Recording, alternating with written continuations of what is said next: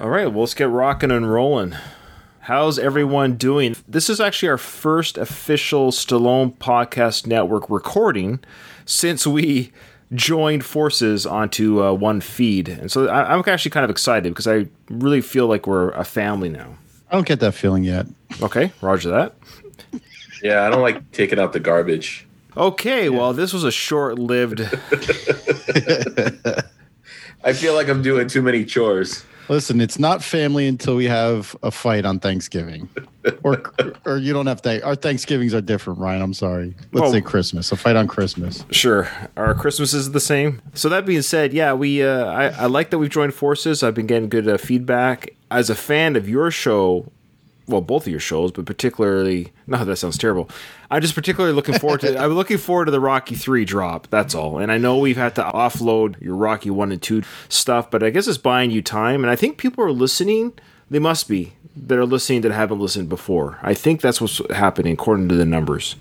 I was yeah, I was looking at the numbers, and it looks like some of our. I was actually surprised that the numbers that some of them were getting. And I'm also Maybe- maybe surprised that some are higher than others, especially with a show like yours, because Yeah, I saw the same thing. I'm like, what are they skipping an episode? They're like, oh, I don't need minute six. You know, I want to jump right to minute nine. I Hey, think whatever works. people's downloading habits is two things. Either people just have weird downloading habits, or they like particular minutes of Rocky the movie, or they're just confused, which is fine too. Or lastly, I don't know how accurate numbers are. I don't know sometimes.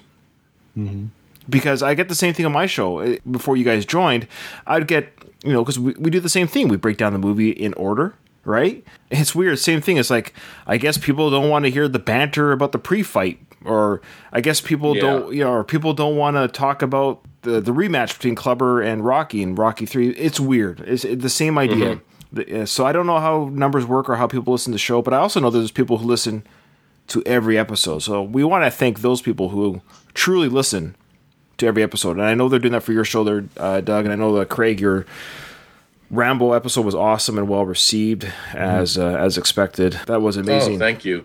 You helped make it great. It was awesome to finally have an opportunity to talk to uh, David Morrell, who uh, was really generous with his time. And, you know, I mean, he's talked about Rambo so much that, you know, I was hesitant to be the guy that sent him an email saying, Hey, do you mind talking about Rambo again? As you can see, he hadn't told a lot of those Rambo 2 stories or First Blood Part 2 stories in quite a while. So he enjoyed the little jog down memory lane. Yeah, so if you haven't listened to that episode, you're listening to this one, go back in the feed under the Slycast feed there, and you'll see Slycast and Slycast Rambo. Just search that, Yeah. and it'll come up. Yeah, it's the 35th anniversary, and actually, this is a big anniversary year for Slycast episodes. I think we did when Rocky turned 40. We did an episode when Cobra turned 30.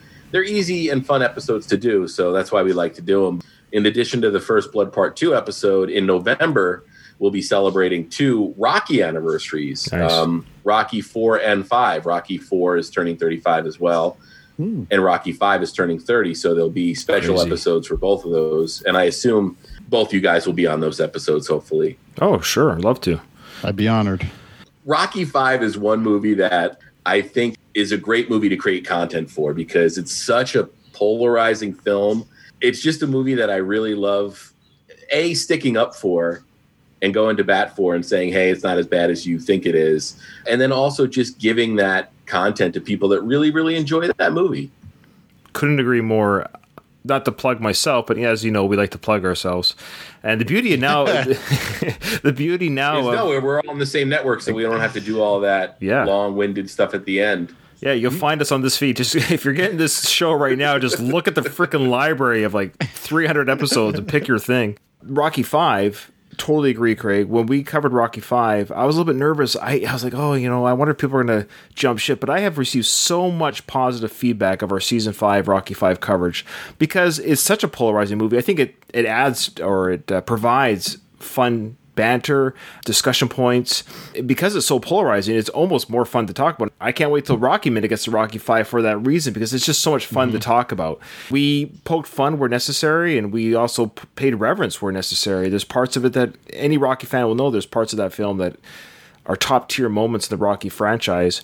If you're listening to this Stallone Podcast Network and you haven't, go check out Going the Distance Season 5. We, our coverage of Rocky 5. We had some great interviews in that season, too. Bill Conti, Richard E. Gant, who played uh, George Washington Duke. Some of our biggest interviews and moments were in uh, Season 5 Rocky 5 coverage.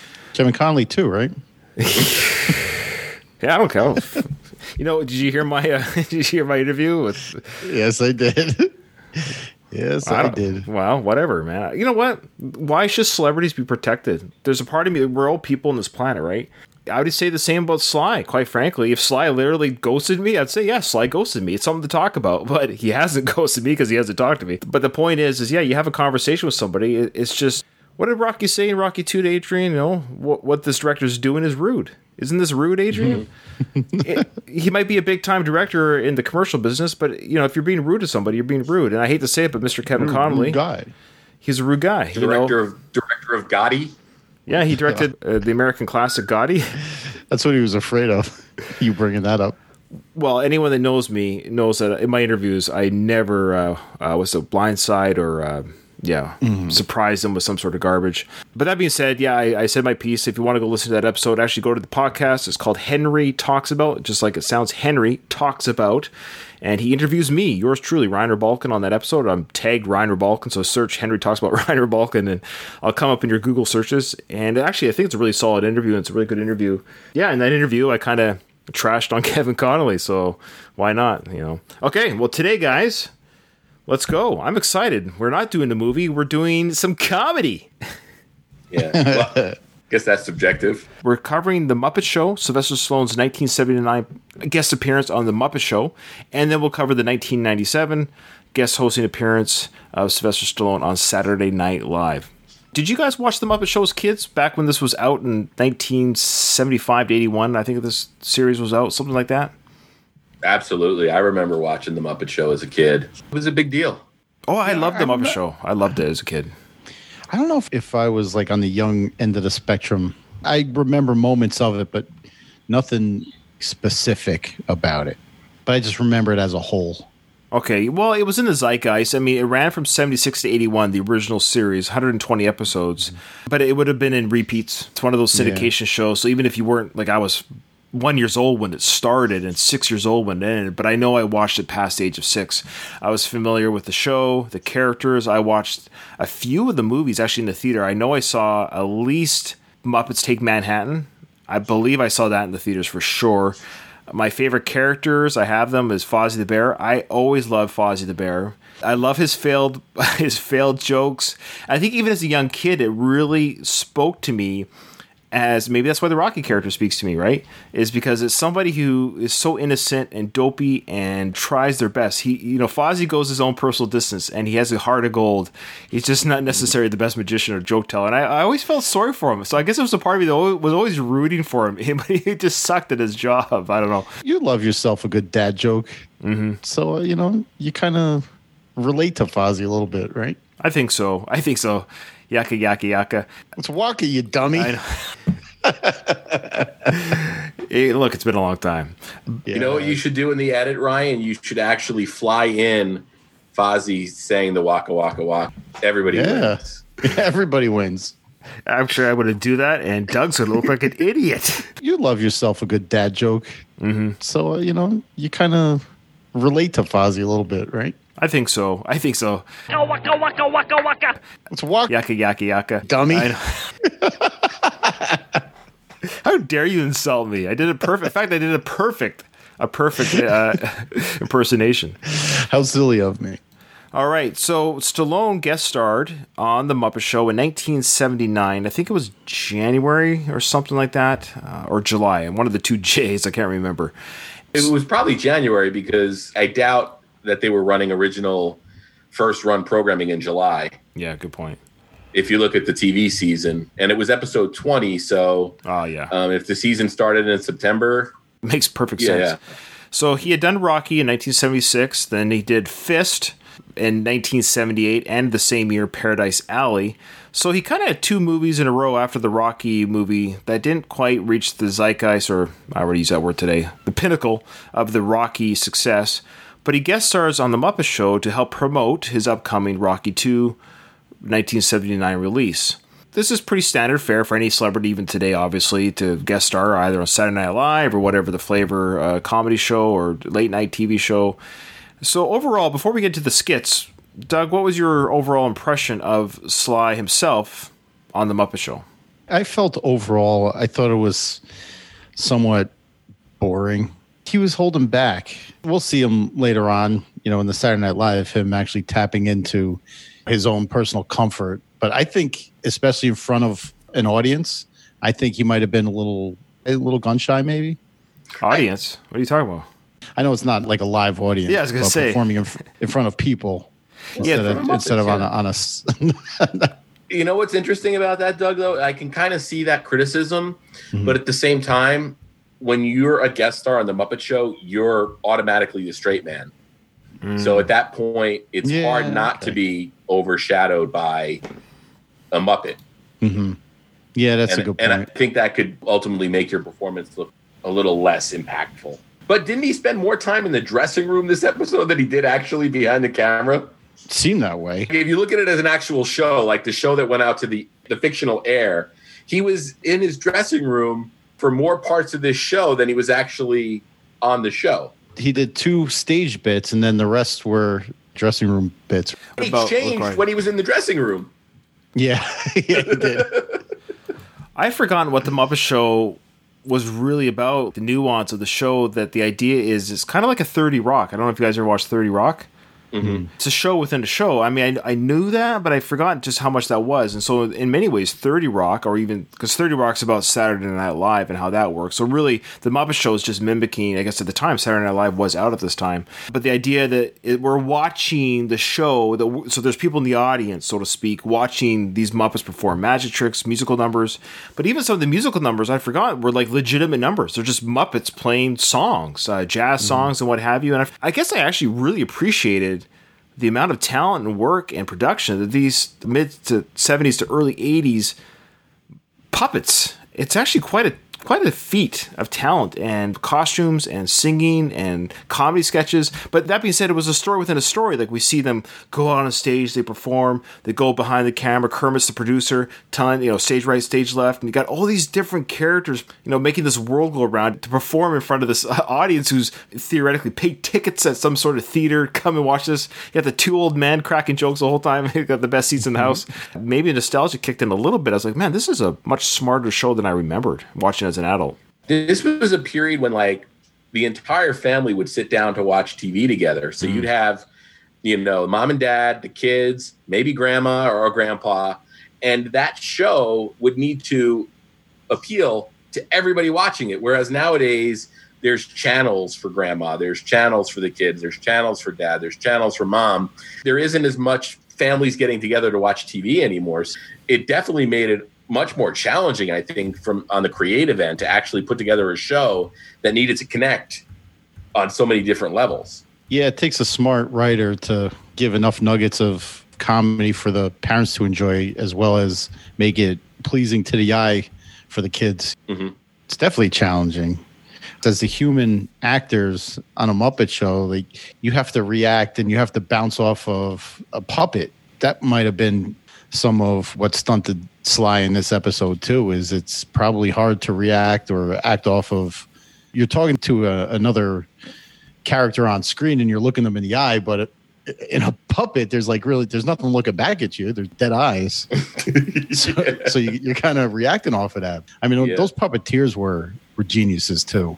Oh my god, yeah, they, yeah, it's true. It's true art. So I remember there were a handful of moments in this where you see Sly has I don't know if affection's the right word. The way he interacted with the Muppet, the one obvious one I'm thinking of right now is the Roman gladiator scene where he's with the lion, and uh, at the end of the sketch, I think they're done, and he.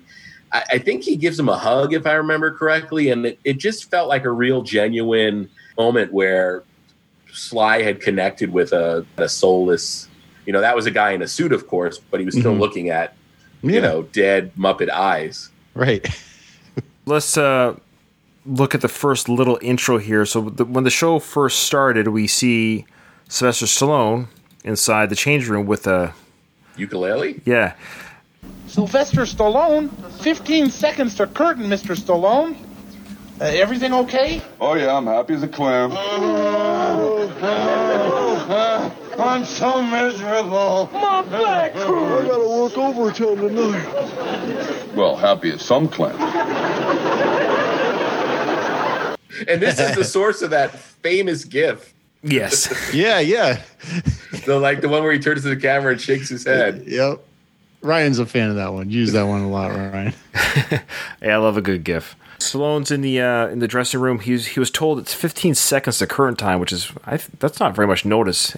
Anyways, it's a quick little dumb joke because he says he's happy as clams, and these clams walk by him mumbling and groaning. Essentially, is what happened. and he says happy as some clams. That was the joke. Now, Doug, did those clams ever appear on the Muppet Show again? You're asking me? Well, I, I know you like to do research, so Believe it or not, it was hard to dig up research on these episodes. Actually, I did find a little bit of uh, information on the Muppet Show. Just basically synopsis of the skit. There's a fandom, fandom wiki, wiki fandom. Uh, so people have been pretty good about the Muppet shows, and they actually have provided links for each character. And so, for example, the punching bag character that comes up, and, and the robot that comes up in one of these later skits. Turns out that was the only episodes they were used for, but it's pretty cool. It actually has little and tells you who they were and what who voiced them and stuff. So there, it's the information's out there. But for the sake of this podcast, because we're just reviewing Stallone's performance in his particular skits. We're not going to go through it's not a Muppet episode, so we'll just go to his. So the first big skit that he has is almost six minutes into the episode, which I thought was kind of weird. It's when he's a gladiator. Not much dialogue, uh, a little bit of singing. Stallone comes out in a gladiator outfit. He's got a trident, which is an odd weapon for the uh, arena. But he does. You notice he does the Rocky yeah, the like the foot, the, the foot shuffling. little showmanship. I love how he throws the helmet. It says, "Hold this, guys." He throws the helmet, and it hits the Muppet in the head. Hold this, guys. I don't know why that part actually made me laugh. so we have a lion come out, and I guess the joke or the gag is this big scary lion comes out, and it roars at Stallone's character. But of course, Stallone roars back and scares the lion. Becomes a cowardly lion now in the process.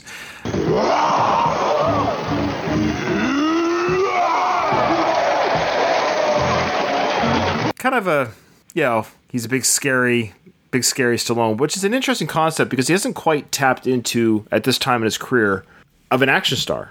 This little moment here of him boxing slash fighting with this lion in the arena is probably the most action he's done in his career up to this point. Well, not counting Death Race 2000. My bad. Yes. The look that he's got in this was reminiscent to him wearing a, a caveman's outfit, stuck in a cage, smealing mainly. yeah, it is a Smeel Manley outfit. I guess him having the uh, outfit that goes over his shoulders with his bare chest and everything. It just kind of reminded me of it. Here is obviously better than Death Race 2000. Excuse the pun. It's a tight race. Which one might be worse? I just want to know what the name of the song was. So they start singing here. I'll, I'll play. I'll play the song that they start singing. I say I'll bite you, And I'll say I'll beat you. I'll say I'll beat you. and I say I'll eat you, Fight you. beat you, Bite you. eat you. Let's call the whole thing off. For I say Augustus, And I say Augustus. I say Quo I say we gone. Augustus, Augustus. Quo We gone. Let's call the whole thing off.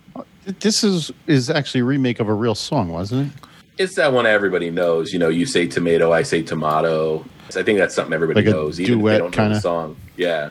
That's basically the skit. They want to call the whole thing off, and that's the end of the skit. It's, of course, the gladiator character that's still in plays, he still destroys the lion. He picks him up and throws him around like a rag doll.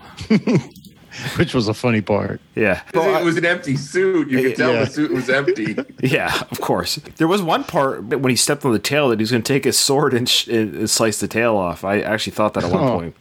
But that's 2020 Ryan thinking, not 1979. Can we just say that Sly, why does he insist on trying to sing? This ain't the last of it either, my friend. There's nothing funny about that song, right? No, it's a legitimate song. They sing it straight. And the idea of the song that makes it quote unquote funny is that you got a lion and its opponent singing together. Let's call this whole thing off because they both don't want to get hurt or really injured, even though Again, the gladiator character does destroy the lion. Yeah. and it's not like real singing either. He does like this talk singing, like uh Tom Waits. Does Tom Waits do that? Yeah, Or yeah. yeah. yeah, don't insult Tom Waits like that, though. and, and here's a great Statler and Waldorf joke where you know they they allude to Stallone being the beast. Well, I always heard that music can soothe the savage beast. Now I believe it.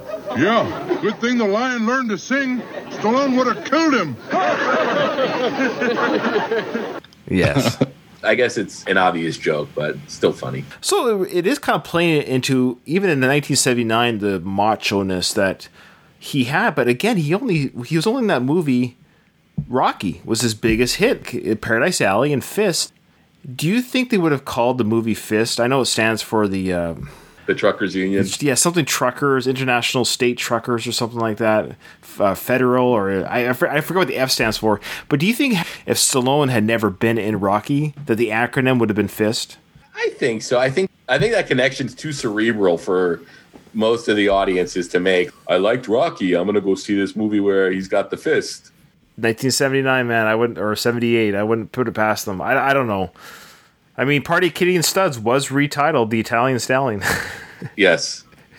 well, I almost wonder if Fist when that project originated and if it was before Stallone was involved. I think it was his project. I think it was something he. I think it was something that he wanted to do after Rocky.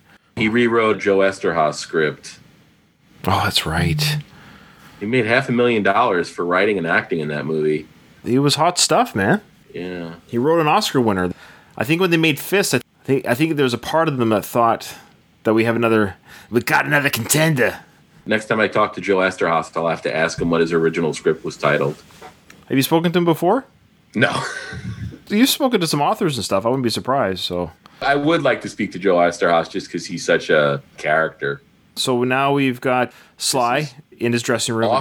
Of course, to set it up, we have a bunch of female fans have come in to, you know, to gush over Sylvester Stallone in the in the change room. He's uh, just thinking about his lines and uh, the next part of his act. Say, Sly, could I have a word with you for a minute? Oh, sure, Scooter. Come on in. Oh, great. You see, there are a couple of your fans waiting outside who, well, they're not waiting outside. Well, they wanted to, but no, they don't. But, but, right here. Touch me, touch me, please, touch me. Touch you? Oh, oh, look at all the bodybuilding stuff Sly has here. Are you really a training Sly? They've mentioned, uh, of course, you got your workout equipment here, which I love. Even back then, there's a nod to his physical fitness. Yeah, yeah. And I wonder if it's the writers asking this, or, or I wonder if Sly did bring training equipment with him. You think he brought that stationary bike? You never know with this guy, man. I like how he poses, you know, leans back and poses for Muppets. That was a rough a rough shot. And I and I love the fact that Scooter is just as big of a fanboy. And he's making money. We should say so. Scooter, he's actually sold backstage passes, which they don't officially have, but he's selling them to these girls. And he's made twenty nine dollars. What is that adjusted for uh, 1979 dollars, Ryan? Let's- you're, let's- you're normally pretty good with that. Let's just be kind and say he's made a hundred bucks to take six girls around to follow Sly throughout the Muppet Show production of this episode. And yeah, so he's flexed his muscles, and one of the females says, "Can you touch me?" So he, he touches her face. Like, uh, you don't write that stuff today. Are you really a training Sly? Well, no, not really. I mean, I'm not really a fighter. I made a movie about fighting, but I like to uh, work out and keep in shape. So right there, listening audience, you just heard them squeal because he says he likes to work out and stay in shape, and he flexed his muscles for the girls. A little, a little gun show. Doug, you're aware of those gun shows, aren't you? Yeah, but I don't do those gun shows. That's kind of embarrassing. Uh, you know, you might not do it on purpose, but they come out naturally. Oh well. I can see Craig's eyes saying, "Ryan, shut up." Okay. was this the part that was in Rocky Three? yes. Wasn't it the very small, like two second clip that we saw of it?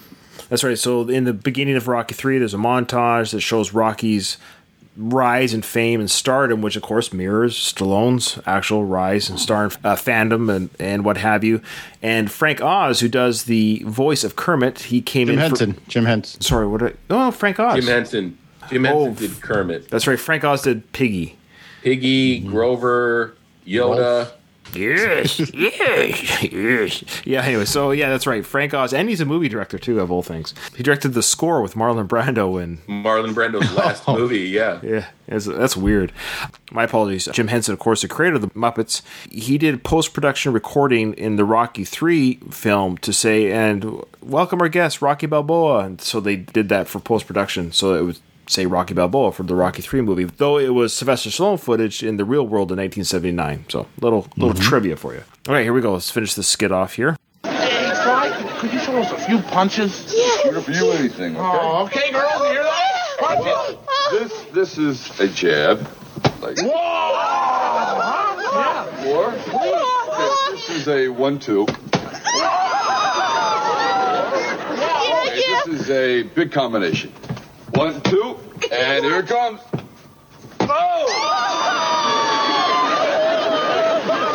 Could could I have your autograph? Oh, me too. Me too. Me too. Me too. Hi, Ted. Boy, Stallone, do you have some left hook? All right, so the punchline, excuse the pun, there was that. So, my little dad joke there was funnier than that whole skit. I guess the skit itself was just showing these girls gushing over Sly. And then they said, "Hey, do you want to see me do some Rocky punches on this punching bag?" So he does. He does a left jab, he does a one-two, and he does a combo. Then he does a big right or left, whatever hook. And the punching bag, it comes back as a character. It says, "Boy, I want your auto- autograph too, because you punch great." Gear Stallone looks at the camera, and goes, "Oh, this place is silly." Why the costume change?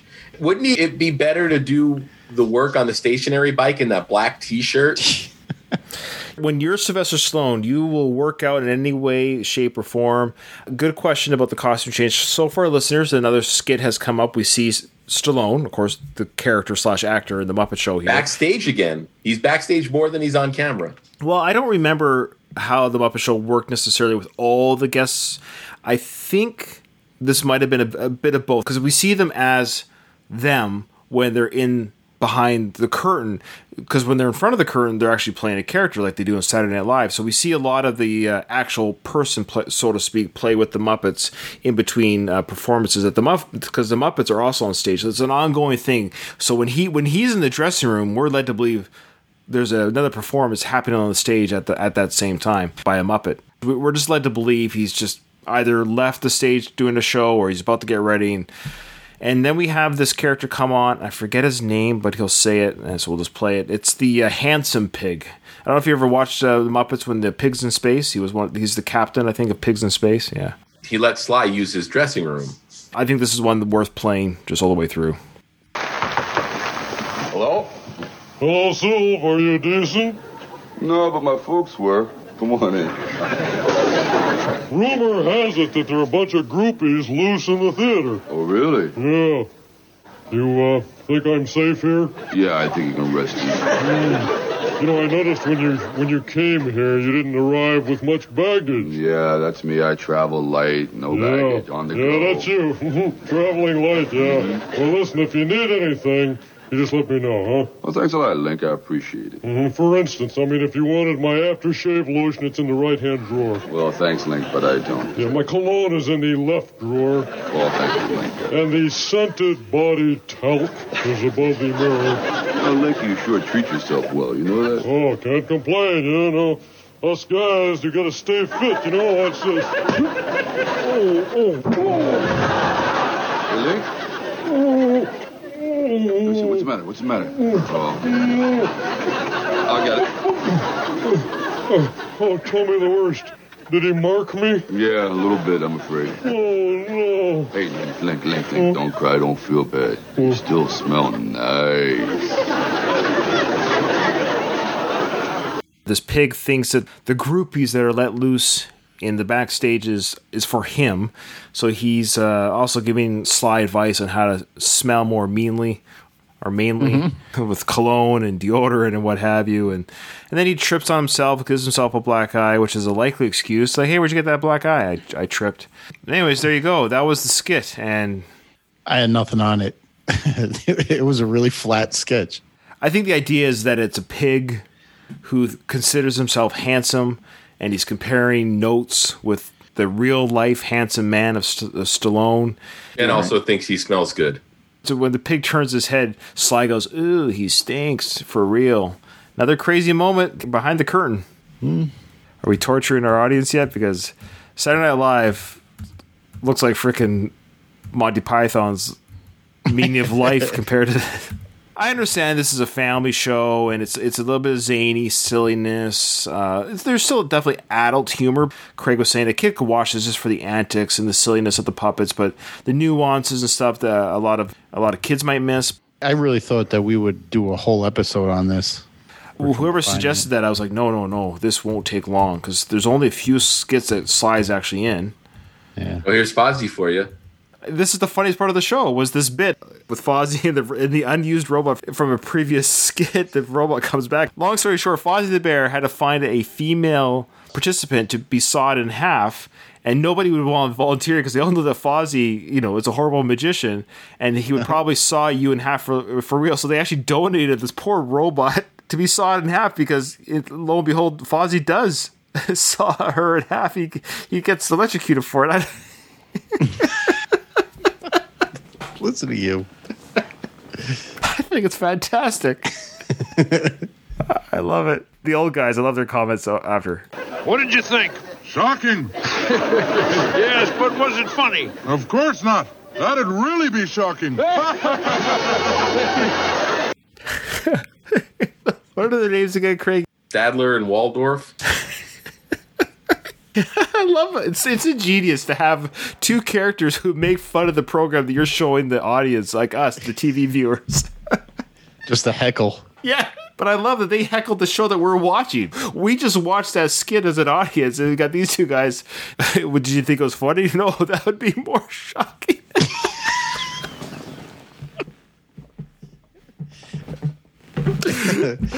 I tell you, the brains behind the Muppet Show, man, they were they were geniuses. It's pretty good. That's pretty meta to have characters make fun of the very show that they're creating that you are watching as an audience. Okay, so here we go. Here is uh, Stallone in some sort of. He's got a mobster fedora on, and he's got barber quartet type outfit. yeah, yeah, like an early 1900s barber. And he's got a beer in his hand, which he never drinks from, because that probably would have broken the standards for a family show. So here's the song they sing, and I forget the name of it, but And here once again, ladies and gentlemen, our very special guest star, Sylvester Stallone.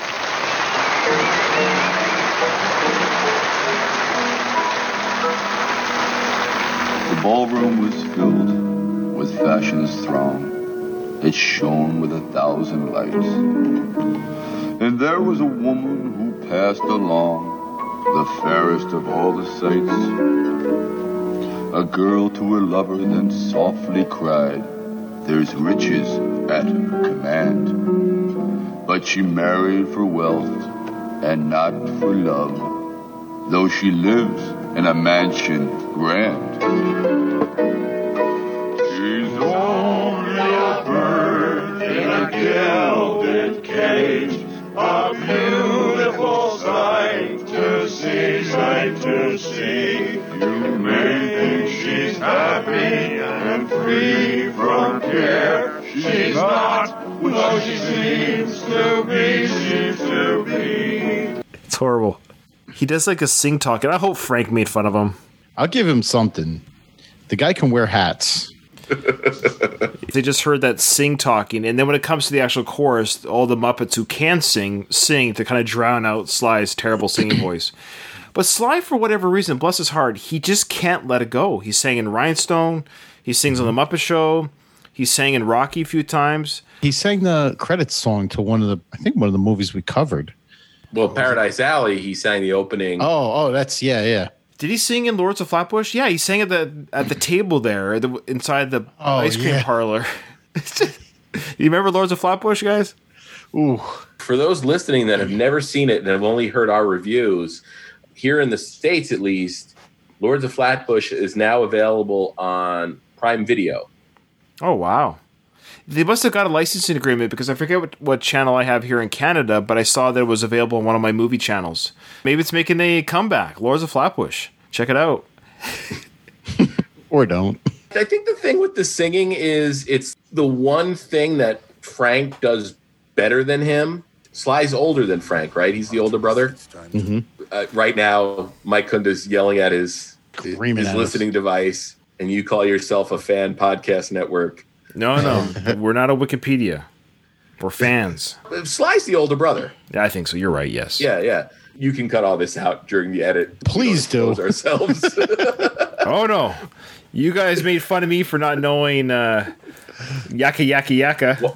That's waka waka waka. Come on, man. No, but I think that's the thing with Sly is it just I think it still bothers him to this day probably that Frank is such a talented singer and that the one thing Frank can hold over him. I totally agree. Speaking of which, and just today, for example, I googled uh, Frank Stallone's net worth. So Sly's, as you know, is close to 500 million. Now, Frank will always have more money and fame than I'll ever have, but he his is two and a half million. Two and a half? Yeah, I I just figured, you know, just being an actor and having the music that he sold alone, I just figured it would be. I think Robert Tepper might have a bigger net worth. Wow. Okay, well, the time has come to say goodbye because we don't have time for anything else to say. But before we go, let's have a one last round of applause for the one and only Sylvester Stallone! Well, Kermit, I had a great time. I only hope I didn't hurt the talking punching bag. Hey, what hurt? Come on, Stallone. Give us one for old time's sake. Okay. Hey, Stallone, my kind of guy. okay, that's it for now. We'll see you next time on The Muppet Show. You've been a wonderful laugh track.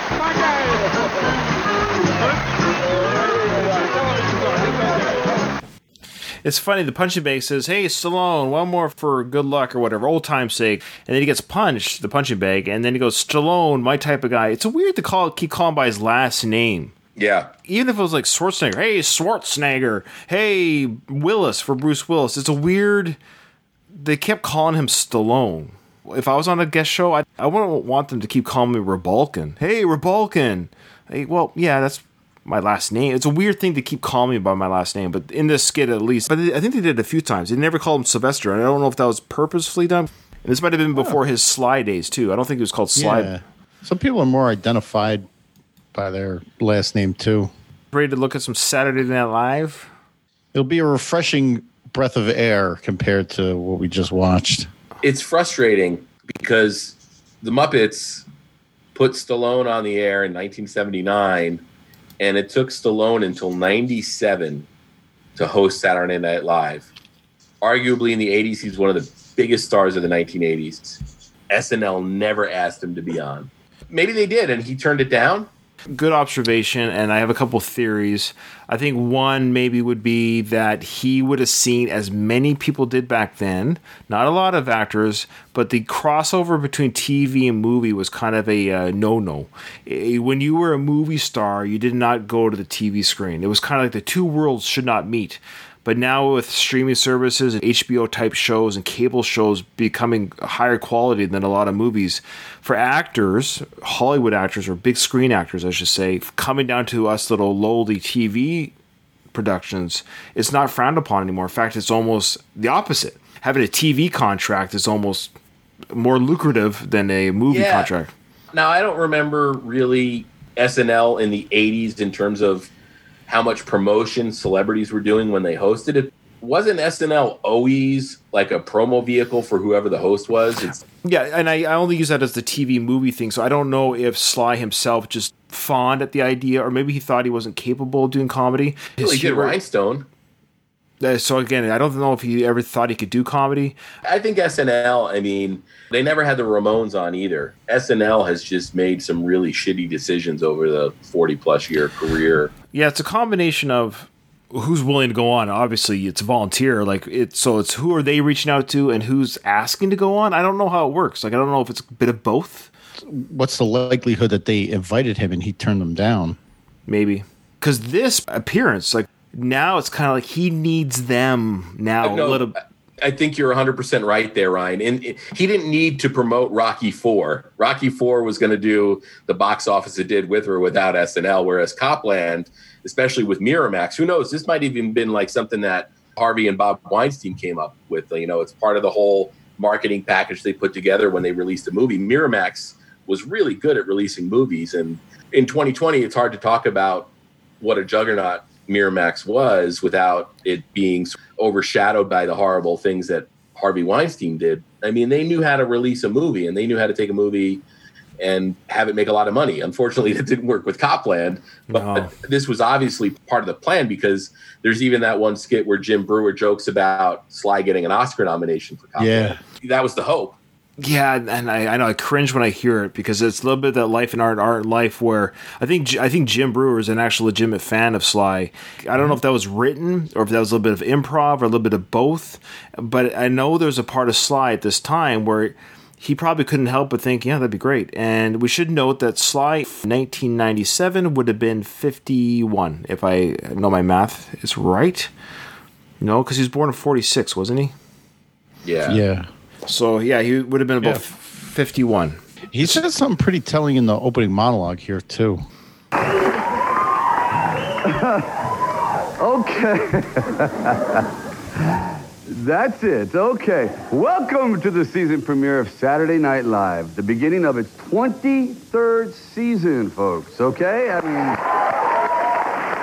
really, I'm really, really, really happy to be here. Really happy to be here because it's a time in my life to be taking chances in my career. So, I'm doing more thoughtful movies like Copland, and now I'm.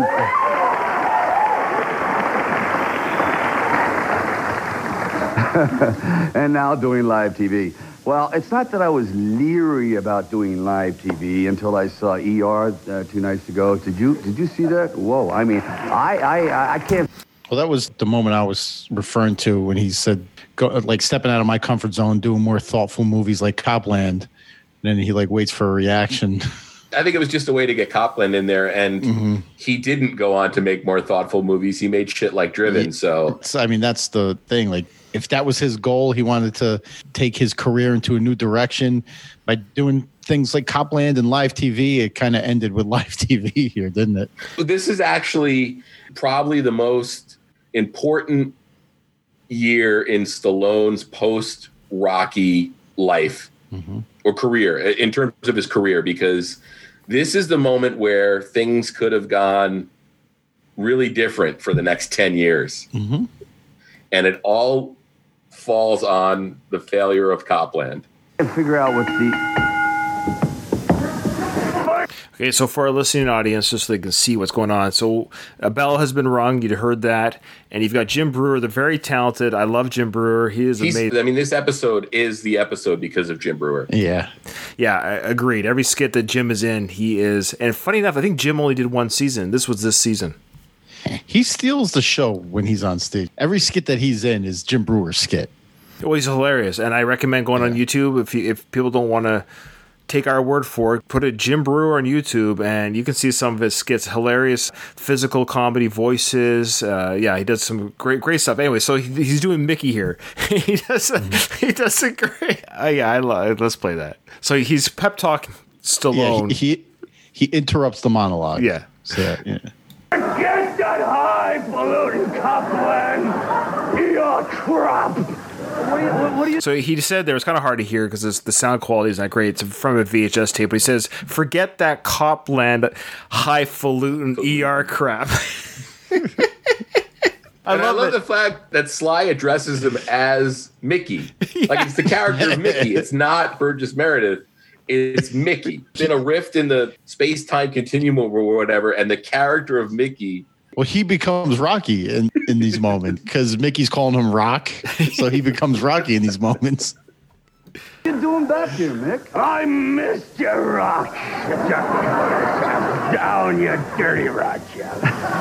well, you know, I, so, so- so how do you think I'm doing? I mean, I, you're stinking out the joint, Rock. You're getting killed to death out there. You're kidding me. What are you talking about? I'm doing fine, Mick. You gotta go with what got you here, Kurt. You're a gorilla. Talk like a gorilla. People oh, love Oh, gorillas. come on. I didn't wait 20 years to get here, Mickey, to sound stupid. You're sticking up the joint. I love that. You're getting killed to death out there. because you need to talk like and act like a gorilla. I'm not sure how that's going to save his hosting abilities. Even within the Saturday Night Live skit, there's so much meta in this episode. And I wonder how much of that Sly brought to the table because he's a writer, and I know with the Saturday Night Live writing staff, and what better the host, the better the writing, right? The better the involvement the host has, and the more willing that the host will be to make fun of themselves. Of course, the staff loves, and this is where I give full credit to Sly. He owned every, excuse the pun, every jab thrown his way by the writing staff. He owned it, and he would have had to authorize every joke that the guest host is in on is authorized by them. Like they're in the they'll say, Hey, how do you feel about this? How do you feel about this? And I think Stallone, to his credit, gave carte blanche to these guys to say, Tear me a new one, like a roast almost. Yeah, yeah. And and I think the key example is later on in the episode when Jim Breuer points out how small he is. There's so many bits. There's so many great stuff. There's no way that Sly would have. Yeah, he wasn't caught off guard by any of that stuff. Exactly. Exactly. Hmm, I want you, Stallone. That's Tracy Morgan. That's Tracy Morgan as Mr. T. Yeah. I had no idea he did such a good Mr. T. It's great. And Tracy Morgan, early days of uh, Tracy Morgan, love it. I pity the fool. I pity any fool that's got to watch you do I'm on a monologue. I want you. I want a rematch, chump. I want you, sucker. Get out of here, you missing link, ya. calls calls Mr. T the missing link. Holy jeez. I, I don't know if you can write that today. No, that doesn't fly today. Now, you go get him, kid. Make me proud. You get him. Get, get, So the crowd liked that.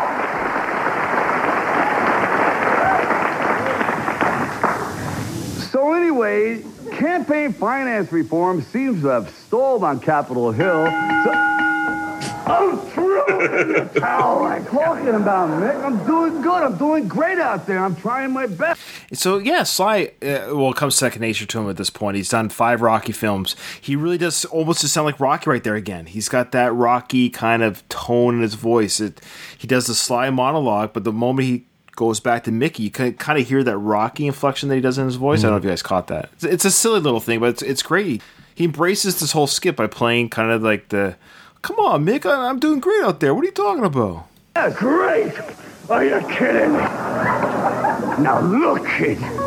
You gotta give the people what they want. What they want to hear. Yeah? They don't want to hear your thoughts on politics. No? You're a big dumb animal. Yeah. You're a big dumb animal. He's like, "Yeah, yeah, I am."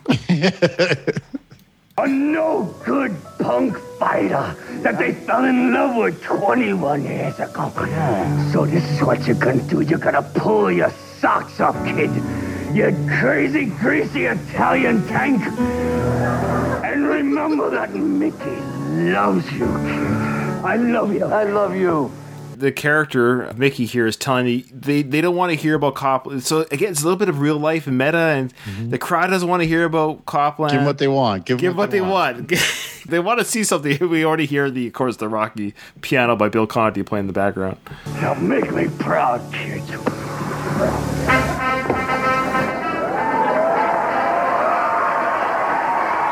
It's like you turn the hat around there. Yeah.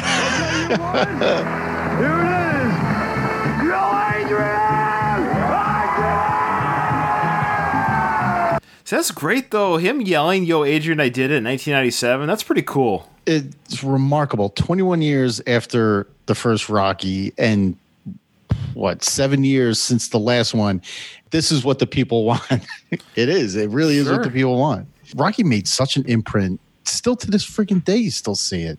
Yeah, it- it's, It's insane. amazing. Yeah, it's insane. It, of note here, what's interesting, this was 21 years after the original Rocky, which back then was like a lifetime ago. 21 Mm-hmm. years, five movies. Now, since this, we've had part six, Creed's one and two, and it's been 27 years since this. Mm-hmm. Oh, sorry, 23 years. 23 years. But still, 23 years, yeah. Yeah, still two years more than where he was removed from Rocky. Yeah, blows Yeah. my mind. Blows my mind. Okay, so we'll just keep playing. Then there's a little scene here. We don't. It's a visual only, so we'll just keep playing. We It's get hilarious. the second MVP of the episode. Yeah, so Chris Kattan is dressed up in a very close image of Talia Shire as Adrian.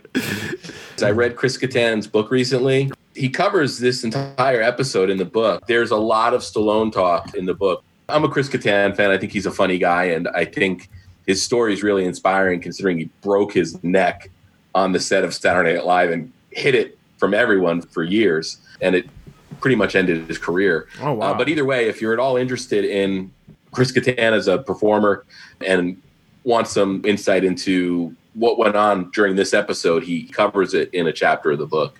Did he break his neck doing that head bob from the Night at the Roxbury? No, actually, there was a Golden Girls sketch Hmm. that they did, and he played one of the Golden Girls, and he had to throw himself off of a chair backwards, Oh, jeez. and he hit his head, and it wasn't a gimmick chair; it was like a real like steel chair. Um, and he expressed concern about it at the time, but of course went ahead and did it anyway. Okay, so this skit here, I skipped a little bit at the beginning. Cheri Oteri, she was one of my favorite cast members. I love her. The Like- meatball samples, oh, the meatballs on the porch. And I should know this cast was great. Even back in '97, this was after the Adam Sandler, Chris Farley, uh, Chris Rock, Dana Carvey, Phil Hartman, Will Ferrell, of course, getting to his own. Tracy Morgan, Cheri Oteri, yeah, and you have the guy that played Clinton too. Uh, what Bill- was his uh, name? Uh, Darrell. Darrell Darrell Hammond. Hammond. Yeah, some great, some great cast, and I had a crush on Cheri Oteri because she always played crazy characters. I liked her, I liked her style, I liked her comedy. But here she is playing kind of a Italian wife to uh, Stallone's character, like a mobster guy. He, he just bought a new car and he brings home the new car to her. She pushed hard to be that Adrian character in the opening, the monologue, but they gave, they thought it would be funnier if Kattan did it. Oh, really? I, I think that was a good call. Yeah, yeah. It was for comedic purposes. It was a good call. Yes. Yeah. She gets uh, she gets a lot of Stallone time here though. So again, the setup is Stallone's Italian mafia type character, trailer park version of an Italian mafia guy. Doesn't he look like Adam Sandler here? I Yeah. yeah, maybe a mixture of Bobby and Adam Sandler. Okay, So so play like an old Long Island uh, Italian couple, right? yeah, yeah, yeah. Hey, what family doesn't have a new caddy with a passenger side airbag from a passenger side windbag? Hey. Hey, hey, Rita, go over there and feel the thing. See, it feels just like my chest, the interior. Go ahead. Will you take me for a ride, Mr. Del I'll take you for a ride on the tip of my shoe. Get out of here and keep the meatballs away from the car. Though this is comedic effect, right? But this is a thrown together costume where he's playing some sort of mafia type guy. Imagine that they again they gave him a serious role of playing some sort of mafia guy in a, in a big budget mm-hmm. movie. Even with this like silly caricature of a mob guy, just twist a little bit, make it serious. He could have done it. It it just Yeah. oh, it angers me that he just never did like a Al Pacino type movie. You know what's amazing? How did he not show up on The Sopranos? David Chase seems like he's a bright enough guy to understand what Stallone's capable of. It's amazing that he didn't get to pop up on screen. I mean, little Stevie, you know, ended up having a incredible run on that show, and Incredible. It kind of established him as an actor. And Stallone was at a point in his career too where that's the kind of call that he could get, you know, or should have gotten, right? Yeah, plenty of those movies are. They have a, a stereotypical Italian looking cast. He could easily pull it off. He looks, the part. Yeah. Even with the, the way he mumbles, he can do that kind of dialogue too. Oh, he has fun doing the over the top type Italian accent or whatever the I don't Pun know. intended. You know what's funny top. about over the top? How many times over the top is said during a Stallone podcast? it's weird. but overall, this skit was kind of weak. It's not a very strong skit. Well, the joke is the characters, and I- once you get past the, the joke of the stereotypical Italian characters, that's the sketch. But I like his over the top Italian guy in this sketch. Like the sketch in itself is okay, but him, he makes the sketch. His mannerisms, he's like the Jim Breuer of this sketch. He steals this one. Oh, and this is where he makes the Frank Stallone joke, right? Yeah. Gonna take her over the bridge Oh. to see uh, Frank. Oh, it's after the uh, the neighbor leaves. Yeah, yeah. But but I actually watched this whole thing front to end. And one for nostalgia purposes, just to see what some of the pop culture references were 23 years ago. And the weekend update by Norm Macdonald. Okay, Norm Macdonald. I freaking love Norm Macdonald. I don't know if you guys are fans of him. I love his oh. humor. I love his deliveries, his insight, and everything that Norm does just makes me laugh. And I think he was horribly underused and underrated as the weekend update correspondent. I think Lorne Michaels and him didn't get along. To understand Norm is to love him, and I don't think he got along with a lot of people because he's just Norm Macdonald. But and his jokes were brutal in a good way. Like mm-hmm. they were just scathing. Oh man. So, anyways. I had a a run in with Norm Macdonald. I didn't meet him, quote unquote, per se, but living in, in Las Vegas, when you walk through casinos, you're apt to see somebody who's recognizable, whether it's a D-list celebrity or somebody who's in town for work. Okay. We went and saw the the newest Star Wars at the time, which was the first J.J. Abrams one, the um, the Force, Awakens. and we went and saw it probably like a full month after it had opened. We went to a really late. We went to like the eleven o'clock show at the Orleans. Norm was doing stand up that weekend, and we get out of the movie, and you know it's two thirty in the morning or whatever. There was a huge entourage of people like walking towards us. I said to my wife, I said, I wonder who that could be. And we walked by, and it was Norm Macdonald who had done a show that night at the Orleans. I might have said hi, Norm, or something like that, but nobody stopped at any point. I mean, we both kept walking, and but it was pretty cool. I was probably within arm's length of Norm Macdonald. Hmm. Wow, talk about meta. I just looked over at my phone and one of my Twitter followers just retweeted Norm Macdonald. Isn't that weird? Oh, that, wow. Isn't that weird when that kind of stuff happens? Anyways. Yeah. And talking about how things look in retrospect, all that Richard Jewell stuff is really weird, man. Oh, yes. Thank you for reminding me of that. Yeah, so on this episode of the one that reviews Sly, the real Richard, Richard, Jewell was on it on twice. He's in the opening sketch. Oh. And then they used him again for the in the news segment where they make a joke about Mm-hmm. him being involved in the death of Princess Di. Yes, Norm Macdonald cracked that goes, you know, I think it's your fault that Princess Diana's dead. Well, the setup was great because he's. Did you hear about that car crash where killed Princess Di? He's like, you know, it killed two other people as well. And that's sort of how Norm sets him up for it. I'm amazed that Richard Jewell was game for that. I mean, his life was ruined by the accusation of him being the bomber in Atlanta. And then he decides to, I guess, play along and joke about um, possibly being involved in the death of Princess Di. But the opening sketch is actually pretty funny, where like he gets once a week, he gets to come by and punch Janet Reno in the gut. this was a very strong episode. the non-Stone skits were just as fun and to watch as they were with the Stone skits. This was an incredible episode. It was funny, front end, no boring uh, skit that I could see. Even the weekend update was funny. The girl that did the guest spot singing, she was funny on it. It was. If you can find this, guys, uh, on the internet, it's a good uh, one-hour episode. Okay, here we go. So we have a And cra- this is where Sly really gets beat up in this sketch coming up. and it's done by none other than Norm Macdonald. And his Norm Macdonald. his deliveries. Only he could do this one. Yes, his deliveries of this skit. And I think we're just gonna have to play it. So, that, and this is an audible one. So basically, what's happened is, is yeah, a car crash has happened, and Sly happens to be in the area. He's a first responder. He's there to comfort and help the injured people in the car while uh, help arrives. And and Norm Macdonald says what he says. Just check it out. He's one of the people that's hurt in the car. Oh my God! Is everyone all right? Someone help! Help! Oh my God! I'm sorry. I didn't see you. come on, come on, go. Go, go get an ambulance, please. Aren't you Sylvester Stallone? Yes, yes, yes. yes. Come on, come on, come on. Sir, are you all right? Uh, uh, what happened?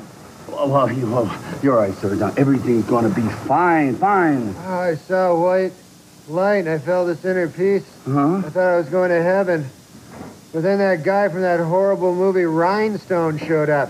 What? Sly Stallone, he's trying to help us. Look, you'll be fine. You're just a little shaken up, okay? Oh, great. I don't know which is worse, being in this accident or being helped by the star of Judge Dredd.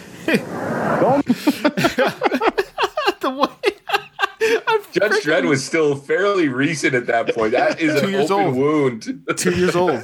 Two years old. And funny enough, starring Rob Schneider. Rob Schneider from Saturday Night Live.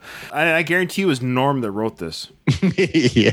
Because his delivery is his writing. It has to be. It keeps going. and I want to say before it gets to it, just because I don't want to stop it, when he gets into digging on Over the Top, I cheered because I'm like, yes, I told you guys. I told you. I wish I was just as funny as him because when we did that review of Over the Top, this is what I should have said. So let's Move! There's an ambulance coming, please. Thank you so much. You're very kind. Oh, it's okay. Uh, he's not that kind. Did you see Cobra? Uh, you know, that movie actually got very screwed up in the uh, editing. And Ah! Whoa, what's wrong? What's wrong? What's wrong? I just remembered staying alive. Oh, hey, come on. Listen, he's trying to be nice. Uh, yeah, okay, fine. How are you doing, madam? My arm hurts. Oh, really? Can you move your fingers? Oh, God, Paradise Alley sucks. I'm sorry. I didn't mean to say that. Uh, no, don't be sorry. The guy stole two hours of your life. Oh, come on. That's enough. I'm trying to help you. Ah, I'm getting, I'm getting dizzy from the blood loss. Oh, okay, let, let, let me just put the pressure on there. That's right. You're going to be okay. You're going to be okay. I'm bleeding pretty badly Oh, here. everything's going to be fine. I'm here for you. Let me ask you something. What were you thinking when you made Over the Top? What? Over the Top? I mean, you had to arm wrestle a guy for the custody of your son, for God's sake. Just save your energy.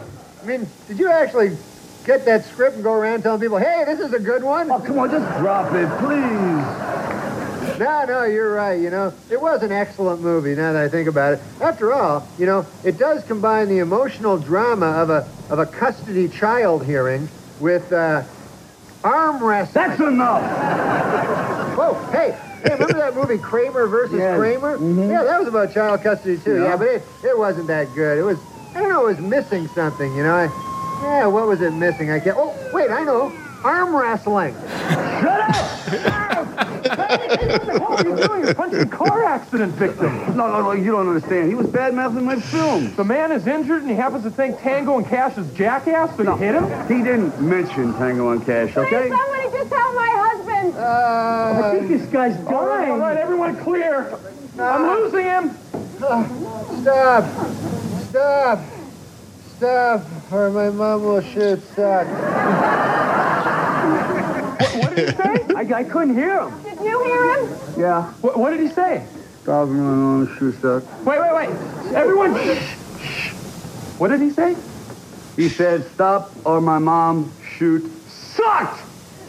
It's okay. Listen, you've comforted my husband in the last minutes of his life. That's a noble thing.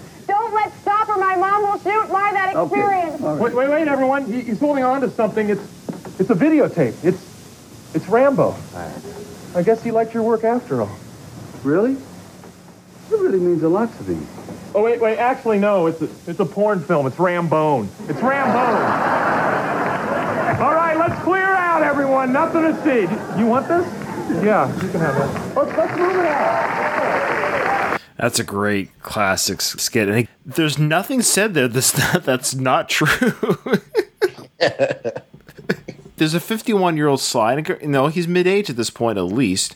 I wonder what he's thinking as he, we know that he's able to make fun of himself, but there's still got to be a part of him as an artist that maybe this is clearing him a little bit of, yeah, if, if you can make fun of yourself, it takes a sting out of other people doing it, maybe.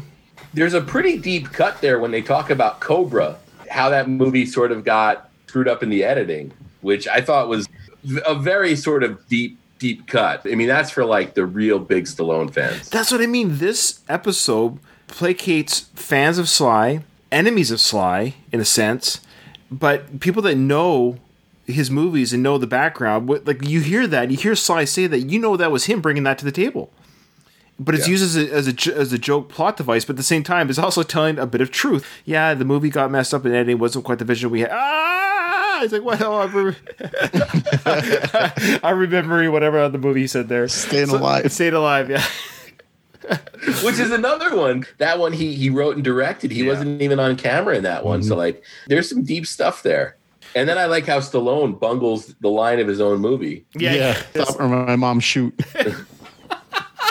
but when he yells sucked. Yeah. Yeah. Stop or my mom well, shoot. well, the other thing I noticed here is things I always pick up on when I watch SNL is you always watch how much the guest host depends on the the cue cards. Mm, And there aren't a lot of moments in this episode where you see Stallone looking off camera at those cue cards. And I guess that's either him being invested in the episode or it not really being challenging for him to memorize whatever you had to memorize. But Well, that um, sketch he did it a lot yeah. in That in one that, he did, in that yeah. one. So how do you want to speak Right. to this one? This one's really ninety percent visual. So how do you It's want to set it up for the listener? It's the, you know, Night at the Roxbury, basically, with Stallone learning how to dance. Very Rocky centric. There's a pretty funny sight gag here where they're at the bar and they do the big reveal. You know it's Stallone because they picked him up already. He turns around and he cracks the egg into the glass and, and Mhm. takes the gulp of it. And then we learn that he's a terrible dancer. Until the and end. basically, yeah. And then the sketch is just basically him getting, I guess, the eye of the dancing tiger back. Well, yeah, he goes to dancing lessons with Darrell Hammond, who teaches him how to bob his head. I just can't believe they made a whole movie out of these two guys. Look at Chris Kattan Yeah. compared to Stallone. Yeah, so he's short, Chris Kattan. He must Yeah, be and a I mean- five five, I think. Five five at least. Yeah, and I mean Will Ferrell is what six six three maybe Six two or three, Yeah. yeah. Yeah, he's a big dude. And that's the one thing that I find most interesting, and we're going to see it even more in the um, the Orange Julius sketch. Mhm. Stallone doesn't look like as big and as imposing as he normally does on screen in this. I was thinking that too. Like, what, maybe seven, eight years before this, he would have his shirt off in one of these sketches. Yeah, I also wonder if he lost a ton of weight after Copland. Yeah, because he had put on what forty pounds for Copland, and Yeah. I think he felt horrible that whole time. So he might have gone a little crazy on the other end in terms of dropping weight because he's really, really slim here. They've left the bar. He yells out that he can't dance. They take him away, say, We got to train this guy how to dance. So they're back in the car listening to music. Of course, they're listening to that famous Baby Don't Hurt Me song. Now, talk about messing up the lines. I find it weird that Sly doesn't even know the lyrics to Eye of the Tiger. He's tired of the song "Baby Don't Hurt Me," so he changes it to "Eye of the Tiger." And so he starts singing because I love the song. I know the song. That's the joke within the show, but he doesn't know the lyric. It's the one oof moment of this episode where, next to "Stop Her, My Mom Shoot," he knows this is coming. Dude, just memorize the six second portion of the song. But I think it's also telling that it shows that Sly isn't as big a fan of Sly as some of his fans are. Fair enough. Fair enough. but it's- it's Eye of the also- I Tiger. Come on. You give the guy a smidgen of credit. He fumbled that "Stop or My Mom Will Shoot" line. He obviously knows the name of his movie, but he fumbled it. You got one shot in front of a live audience. You know, maybe he just fumbled this. I think he's trying to sing and sell the song, but he, he sings like okay, just watch. It's possible he hadn't heard this in 10 years. Sure.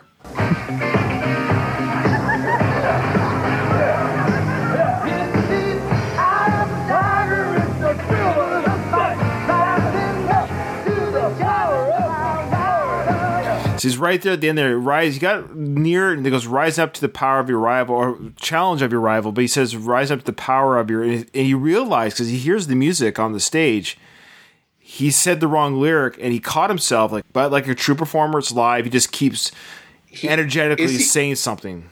And he's playing Rocky in this sketch, right? The cleverness of this joke was the Rox- Roxbury guys pick up Rocky. Well, well, it creates this whole thing because is Rocky the character aware of the song "Eye of the Tiger"?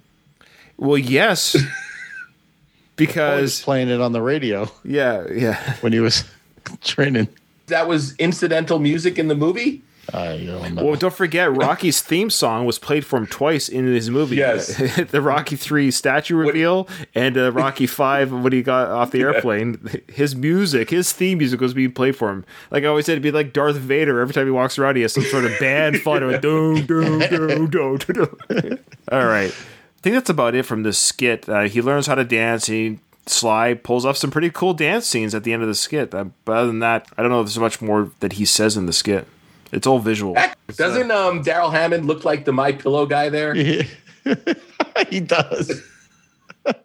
Do you have the My Pillow guy in uh, Canada, Ryan? I've seen it. Yes, yeah. I don't have it in my head, but I've seen. it. I know the commercial. So watch Sly's You're gonna laugh here. a lot harder to that later. Okay, I will. I'll, I'll check it out. Speed of staying alive, Stallone playing, I guess, a disco Rocky. He does some good little dance moves here. Yeah. Uh, Doug, how are you as a dancer? Terrible. I'm such a white guy dancer.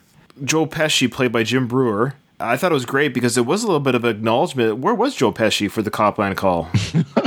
I don't know where they would have put him, but I would have been happy to see Joe Pesci to that already great cast of characters. They would have had to make a mini series out of it with more characters. But here we go. Here's uh, how that went down.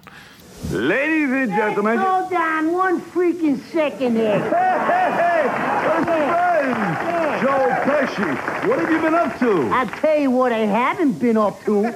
Making movies with my so-called friends. Like Bobby De Niro, Harvey Keitel, Ray Liotta, all the Scorsese guys. You know why? Because they're busy making that movie Copland with you. that was a great shoot. You should have come over and hung out.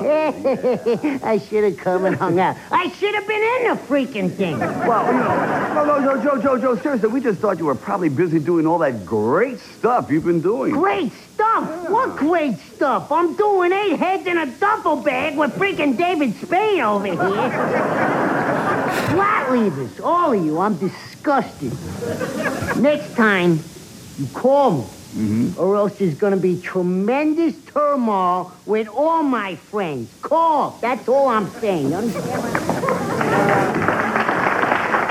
That was great. Boy, Jim Breuer did a great job there.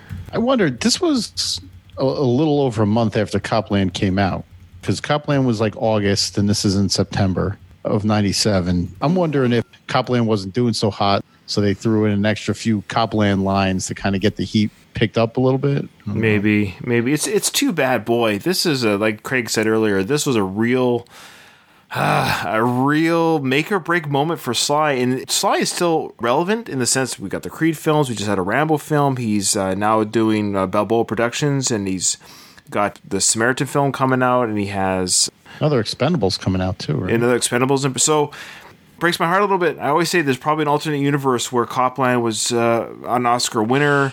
It gave him the roles that we're talking about. What other reason would there for like a 30 second Joe Pesci bit to name drop Robert De Niro and Ray Liotta?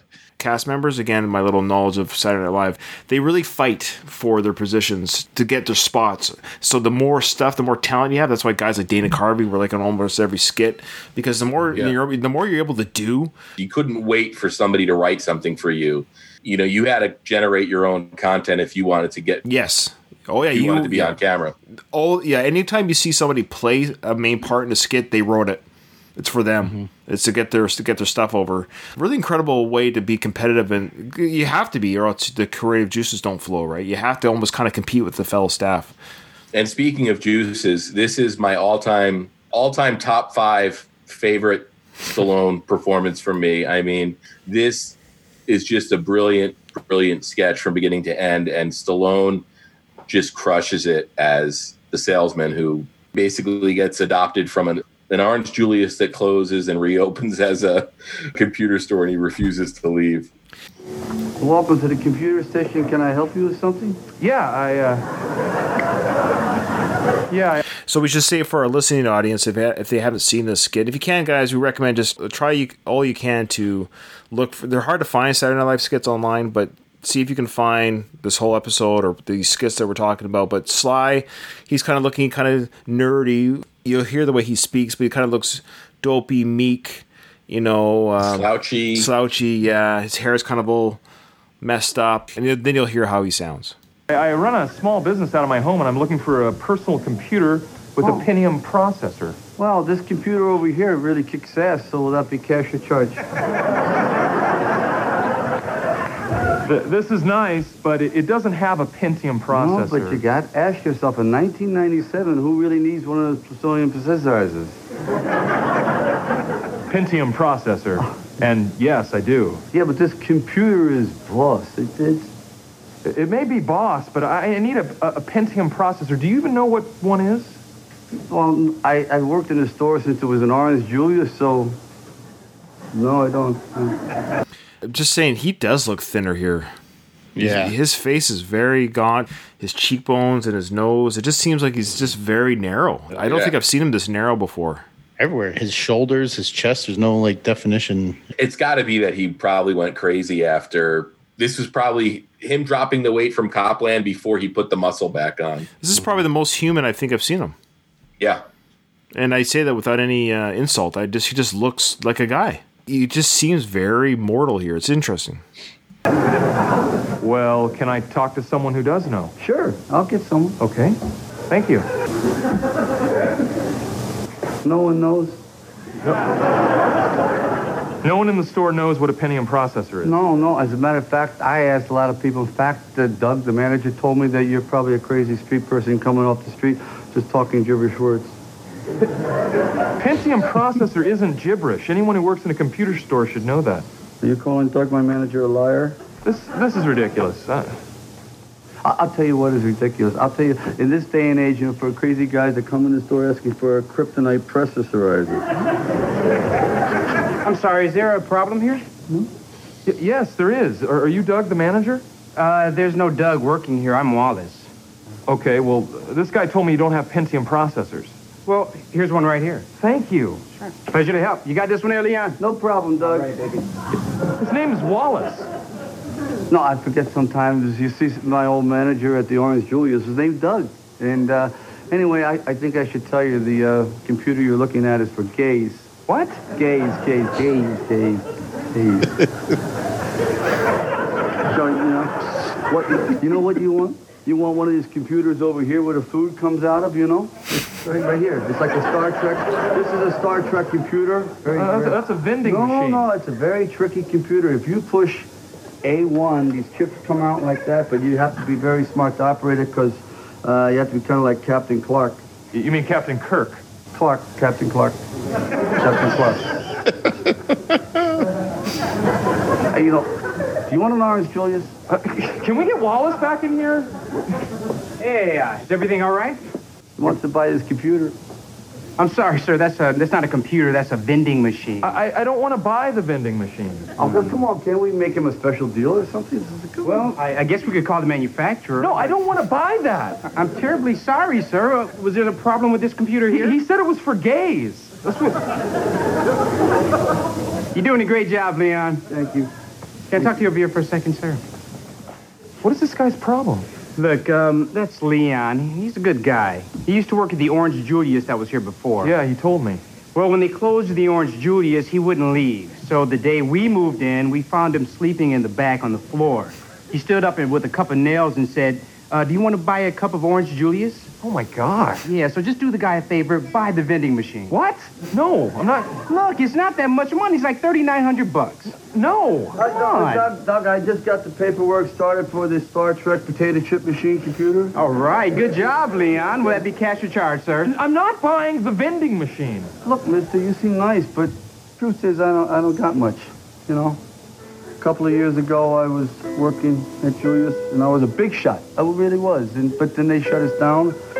And, you know, I tried to open my own Orange Julius, but everyone got sick, really sick, and some died and everything. And, and but I don't know, maybe I'm just not a lucky guy, and, and, and, and maybe a guy like me doesn't deserve anything like that. No, Leon. You're a wonderful man with a big heart. And I think today's your lucky day. Because I'm Samuel K. Julius, grandson of the founder of Orange Julius. You are? Yes, I am. And I think you're just the man to head up our brand new European division. How does that sound, Leon? Would you like to sell Orange Julius's in Germany? Whatever! This coming off the Orange Julius. It's a dream come true. It's a dream come true. So it ends with him cutting away to a German Orange Julius. What I love about this episode too, and when you or this uh, skit is, did he know all along that he was going to offer this job? you remember that show Undercover Boss? Yeah, yeah. They stole that from this skit, I swear, where he comes in yeah. pretending to be somebody he's not. That he sees that he's a good person. He offers him this great gig in Germany. Brilliant, brilliant sketch. Do you think that vending machine only costs thirty nine hundred bucks? Only? Are they more expensive than that? Is the thing that makes it a vending machine valuable the content you put inside of it? There's like a lot of moving parts in a vending machine. Nah, I don't know. I don't know how they work. I think you rent the space or rent the machine anyways, and If you put one in your convenience store, you don't own it. right. You're renting it. Oh, to the person that owns the machine. Right. The person that owns the machine rents it to you, and I guess you get a cut. You get a certain percentage. The two Jersey guys don't know. Like I'm surprised. uh, me and Doug should both know like Yeah. instantly like what the cut is and everything. Yeah. I mean, We probably do better knowing what skee ball machines make. I think this is the last sketch. I can't remember now. I think it's the last one featuring Sly. Okay, I just want to say for the record, mm. this is actually my favorite one because it's the most not would say brutal or because the other ones kind of made fun of the movies that he's been in and stuff like and stuff like that. But this is a just an attack on Sly as a person, as a star. But again, I think it points a little bit to probably what Sly has experienced to maybe one degree or another as a celebrity, or even all celebrities have experienced this kind of thing.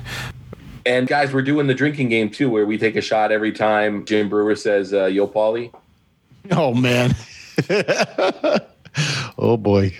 Breuer uh, in his stand up, he tells a story about how his dad met Sly on set during this Oh. episode. Oh, really? Dad got to meet Sylvester Stallone. That was probably the funniest moment of all Night Live that was never filmed. My dad, you know, World War II vet, you know, shuffles around. I'm like, Sylvester Stallone, do you mind meeting my dad? He's like, absolutely, I'd love to. Father, love to meet him. Mr. Breuer, what's going on? And my father's like, hey, what's up, Sylvester? How's it hanging? A little to the left? hey, your father's hilarious, hilarious. And my father's like, you know, Sylvester, I read somewhere you got a place in Florida. Um, where is that true? And so- as a matter of fact, I got this place. Yeah, it's in Hollywood, Florida. Believe it or not. Believe it or not. That's right. I've been to Florida where he had and somebody got pregnant. Oh. Oh. My father's talking. Relax. So, so my dad goes, "Hey, they got an Elks Club where you're at, Sylvester? Dollar ninety-nine beer, all you can drink, and two dollars a spaghetti night every Wednesday night. You know, spaghetti, and I make the meatballs. It's- Elks is a good." c-" Sylvester, is, is he being serious? The Elks Club? What do you mean, like a moose? What's it? What a moose?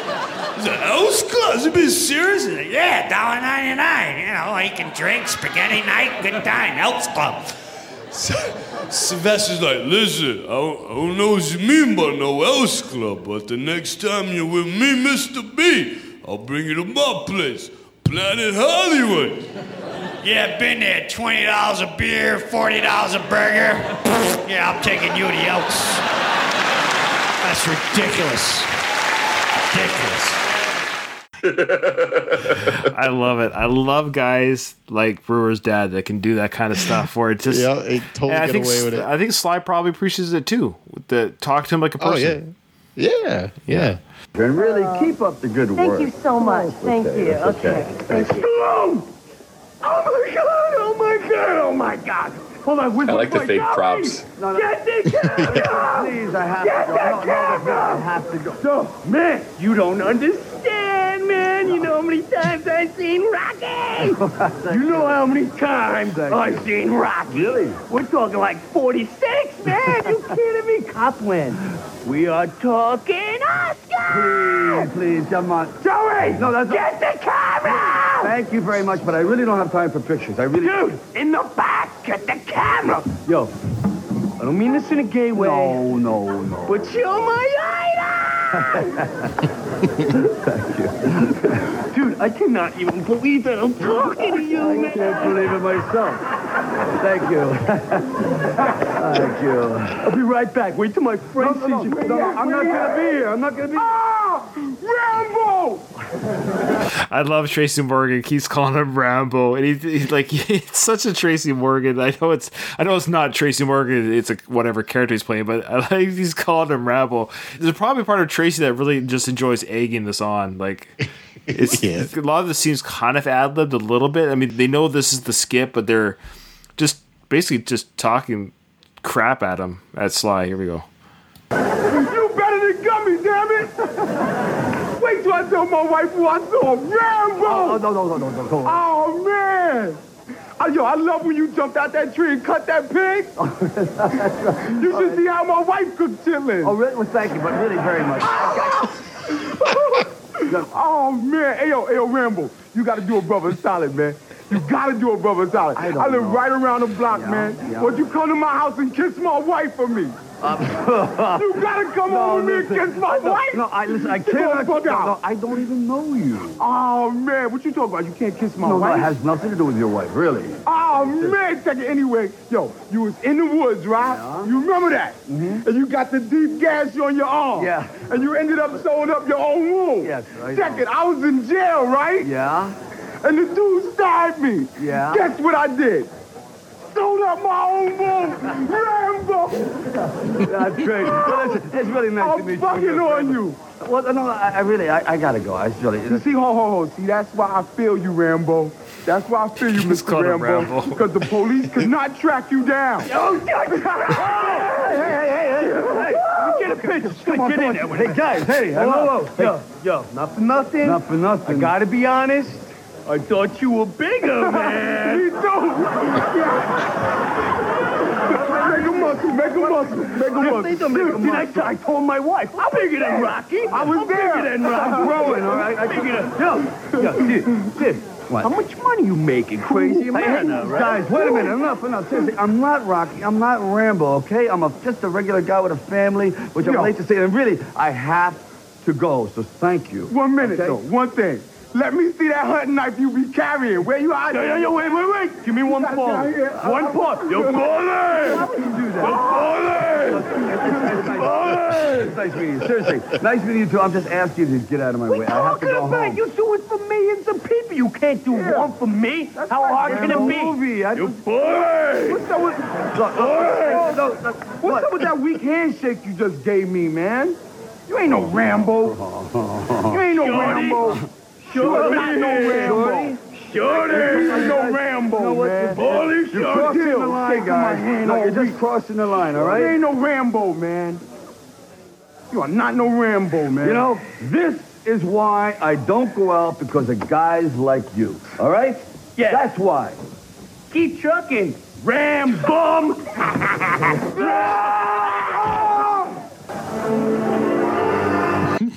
Was there a mirror Yeah. that Jim Breuer?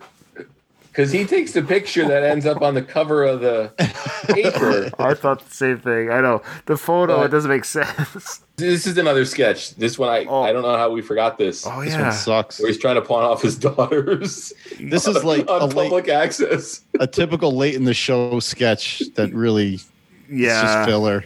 They should have ended with the other one, but they also know people are falling asleep at home right now.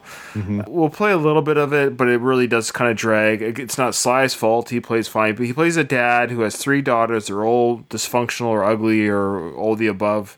And he has, I guess he has a show, a weekly cable show, because people It's a cable it- like public access, you Yeah. know.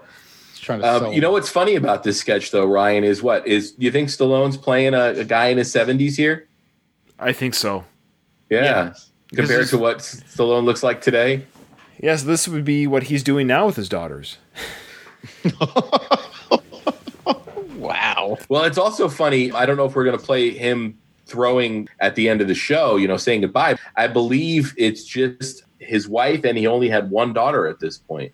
Yes, because he says, "I'll be home." Uh, so was it Sis- S- Sistine, Sophie? maybe? I think. I think it was Sophie. it's- yeah. Sophie and Jennifer. So yeah, we can hear a little bit of what he's saying here, but it's not yeah worth doing for the whole time. Yeah, you say so, Dad. And I'm telling you, this is the truth. She does the best impression of Mae West that's out of this world. Go on, show. Oh, please, come on. I honey. haven't done that since fourth grade. I know, grade. honey. Please, come on. You got a gift. Share it with the people in the world. Come on. All right. Hey, come on up and see me sometime, big boy. What can I tell you? She's a star. The best part of the skit though is Cheri Terry Oteri. Oteri just staring at the camera with that unibrow. It's it's amazing. I will It- say she she's the MVP of this skit, and she's great. And when she does her little accordion play, let's just get to that. So she does a talent show for the people at home. This is beautiful. And now we got the musical genius of the family. Maria here can play any tone of better song on the accordion. Play, play, play the music. Isn't she something? Come on, Cole. What's the matter with you people? The kid's a genius. She's like. You know where they got the skit from idea as well, is my mhm. guess. You remember the Chris Farley Adam Sandler skit, the Herlihy Boy? So keep in mind what he's doing right here. Come on, give my girls a chance. Give him a call. Give my girls a keep that all that in mind. Well, Adam Sandler, Chris Farley did one of the best skits, quite frankly, in frickin' Saturday Night Live history called the Herlihy Boy, where Adam Sandler tries to sell off Chris Farley to do jobs at your house. Same idea. It's, it's that same type of uh, same type of. It does sound familiar, but I couldn't pinpoint it. Out of an estimated 50,000 professional house sitters in the world, the Herlihy Boy is by far the best. Mm-hmm. Hello. Let me water your plants. Please, while you're gone, let me water your plants. It would mean so much to me if you just let me water your plants. Come on, you're not going to be there. Somebody's got to water them. Why, why can't it be me? Please? Hey, hey. Please? Let me water your plants. Come on, let the boy water your oh. plants. I-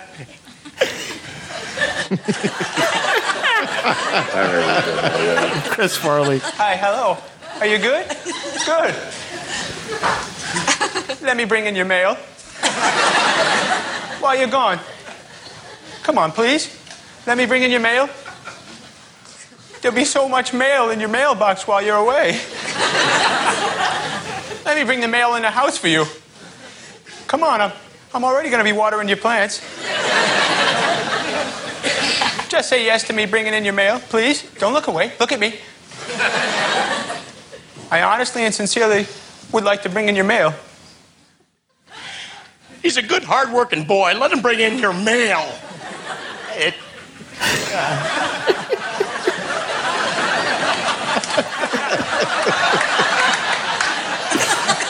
Hey, look who's here. Nice to see you again. You, you look great. Let me sleep in your bed. Don't shake your head no. Let me sleep in your bed.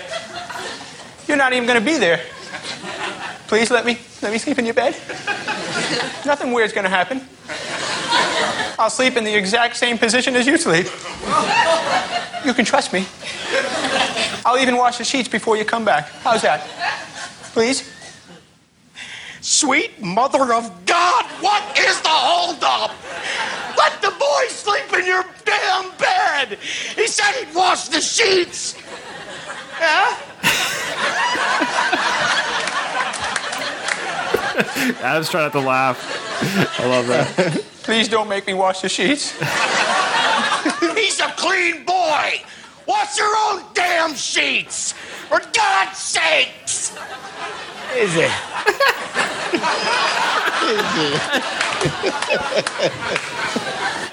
Let me move in with you, please. When you come back home, don't make me leave. Please, let me move in with you. I'll push all my things into the corner. That'll be my little area. Please, I won't bother you.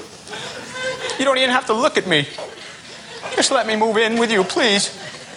I'd like an answer, and I'd like that answer to be yes, please. I've already slept in your bed. If you didn't want me to move in, why'd you let me sleep in your bed? Just let me move in with you, please. Can we stop this cruel game and allow the boy to keep one shred of dignity? For God's sake! Adam trying to laugh. I can't stand to see him in all this pain. You vicious bastards! Let him move in with you. Is it so bad to see somebody happy? So just let him move in. For the love of God, let the boy move in with you. Good Lord.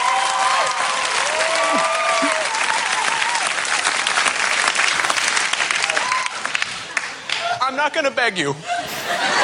All right. So it reminded me of that. I know it's a, a long play there, but it's so good. I can't stop Chris Farley worth anything. He's my favorite. The idea of the Sly character, please take my daughters. It just totally reminded me of the same kind of concept. All right. Well, there you go. That is the, uh, yeah. Special Stallone of Saturday Night Live. This is a mega big episode. We tackled the Muppet Show and Saturday Night Live. Uh, overall, guys, what do you think of Sly's comedy chops? Could he have been a Saturday Night Live cast member in another universe. Absolutely. Oh, wow, that's bold. You know, look at the Orange Julius sketch. Look at the sketch where he played himself at the end. He had all the range necessary to do it. How come his attempts at comedy films sucked so hard? Writers, writers, writers, Yeah. writers. He's not a, he's not a comedy writer. I think he's a funny guy. I think when he's naturally just being sly, you see him on his Instagram videos with his daughter and stuff. He's funny. He's got a good sense of humor. He laughs at the world, laughs at himself. He doesn't take himself seriously, and I think that's maybe the he used to in the '80s, but definitely in the '90s and the 2000s, he's humbled himself so he can be kind of like poke fun and have fun. I think it's writing. So we have Saturday Night Live writers creating these ideas and concepts which he could accomplish as an actor, and the guy that wrote Oscar or Stop and Will Shoot. I mean, yeah, what's their competition? Who are they competing with? They were already given the spec money to, to write this script. Hey, I've got this idea. We'll get this action star with a doting mother. And we'll put him in a diaper. And we'll put him in a diaper. Like, it's, oh man. I'm surprised Sly didn't put his foot down on that. This was fun. I, I love an episode that doesn't really have any stakes. hmm Yeah, it was a nice departure from what we normally do when we get together. Agreed. Yeah. It wasn't a hard episode, you know, to prepare for. Not that I No, prepare it was much easy, anyway. very easy to prepare for. You guys went through how Craig prepares with this episode. No wonder you're always ready to record.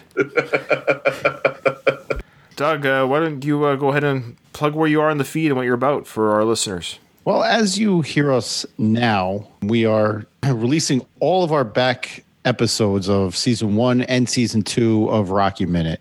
So your feed might get flooded over the next couple of months, but we're just trying to to grind those out real quick before we get to season three. Once we start releasing season three, we're going to do a three days a week format which is a mid-season decision. So you know you'll hear Craig on for five episodes, so he'll he'll cover over a week's worth of episodes.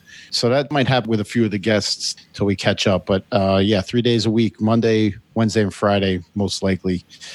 Uh, once we start releasing season three, so uh, look forward to that later in 2020. Awesome. And Craig, what do you got in the horizon for Slycast? Yeah, well, let's see. Uh, we just had the thir- you know Rambo at 35 episode, and our next regular movie coverage episode is going to be Assassins, which we have myself, Mike Kunda, and Jeff Ferry. So three of the four you know main guys from Slycast together for Assassins. So uh, that one we recorded. I'll start dropping some of the classic or Slycasts from the vault type episodes. So we'll probably drop right around this one you're listening to right now, the Slycast discussion of the Muppet Show and uh, SNL. Although I don't know if we did those together. Now that I think about it, I, don't, Um, I don't remember. I've listened to all your shows, but I don't remember how you did it. I was there, Ryan, and I don't remember. Yeah. But either way, whatever discussions we had that pertain to this topic, I'll throw up in the feed here. And it's really cool that we have one nice, clean feed for us all to be on. And Yeah, it's great. I think it's worked for both all of our feeds because I know people have jumped from Rocky Minute and Slycast listening to some of my catalog that they weren't there before, so some, my numbers have gone up. Uh, and it's not about numbers; it's just about we create content and we do want to share that with as many people as want to listen. So it's the idea is is that now everyone when they do Stallone podcast search, it just it goes to us. We are the predominant Stallone podcast search. It comes to us. Craig, I just wanted to say what you can call your past Slycast episodes, your uh, Vault episodes. You could say Slycast, take you back, and then the time that could be your. I, yeah. I, it came to me as like you call it the take you back. Ryan, episodes. you're the name guy, man. You are the name guy. You you know you you helped name my uh, my bonus episodes of the Pulp Fiction podcast. So uh, catch, you are up, you're, catch up with Craig. Yeah, yeah, you're gold, man. You've got a second a second career if the high seas don't uh, don't do you well. man, it's been fun. Thank you. It's been fun. It's been a while, so it's it's been fun to talk. Yeah, take care, guys. All right, You as well. Bye bye. See you.